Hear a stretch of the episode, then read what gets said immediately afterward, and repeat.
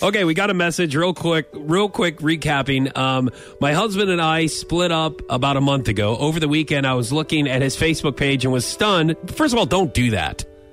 Get Yeah. off of there. Do not do that. What is this Why? curiosity? I was looking at his Facebook page and was stunned when I saw my mother was still one of his friends and corresponding with him like nothing ever happened. I confronted her last night and told her that out of respect for me, she should no longer be chatting or corresponding with him. She disagreed and said that she's had a great relationship with him and there's nothing wrong with maintaining a friendship. I disagree and can't believe she's siding with him. Should my mother stop talking to my ex? Who's right, me or her? So this can this can be tough with mm-hmm. parents, friends, family members when there is a breakup because you're like, well, hey, I liked him. Yeah. like he's been around for a while. Why do I? Yeah, and it, it, pa- parents get attached to your partner because you know they're they're with you all the time. It's they're like it's like their their family as well. And so just because you break up doesn't mean that they uh, don't want to stop talking to them. But I do think that if you don't, uh, if you are not comfortable with your parents still communicating with your ex, you need to tell your parents that, and they need to respect it. Okay, so uh, I will tell you this: What if they didn't like him to begin with? Well, I that guess won't it's- be a problem. It's not a problem. I've been there before. I mean, there's a bunch of like I don't know how like how many of my exes. My dad was like, "Ah, "Thank God you got rid of her." oh my God, that, Man, what do you think their you, parents said? You dodged a bullet there. Oh man, I was. Look back and I'm like, man, I'm so glad I get out of that deal.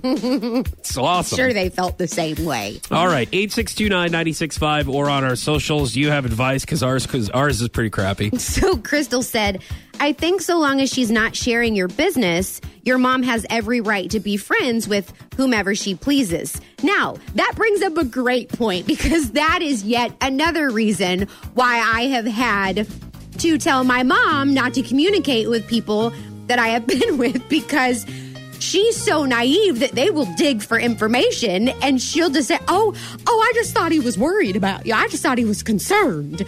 so I told him who you were me- seeing now. I'm just going to tell you something, like, Sarah. uh, Your mom deserves a medal. She needs an agent to, to how to just how to deal with all this. She's like, I don't know who to talk to, when to talk to. I don't know if he's gone or he's still around. Oh, that's not true. You broke up this week and I can't talk to him this week, and now I can talk to him. I can't talk to him. You guys broke up for a month. Now you're back together.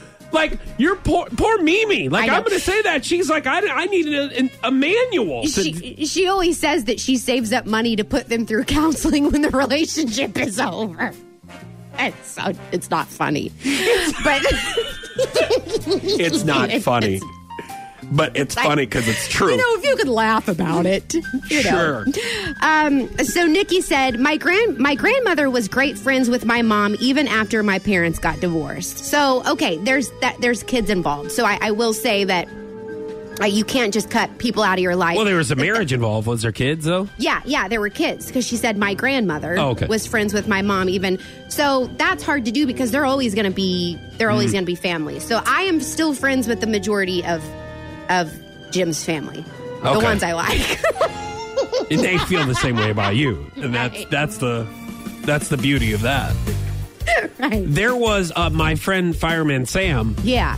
Um, his parent. I would always talk to his parents um, about Sam's dating life. Why would you do that? That I is not say- your place. No, no. I was saying, I was saying, like, what do you guys do? Like when he, when Sam brings home a girl, and his dad said, his old man sat me down. He goes, "Let me tell you something." He goes, "You're there for a while." I would just call it Sam's flavor of the month. Oh, He goes, I we would barely we would be nice to him and offer Oh, him no. meals and snacks, but we knew even some of the sweet ones that they wouldn't be back the following month, so we never really got attached to them to begin with. That's terrible. Foch and Sarah on Power 96.5. Hit them up on their socials and listen to their podcast at power965.com or on iTunes.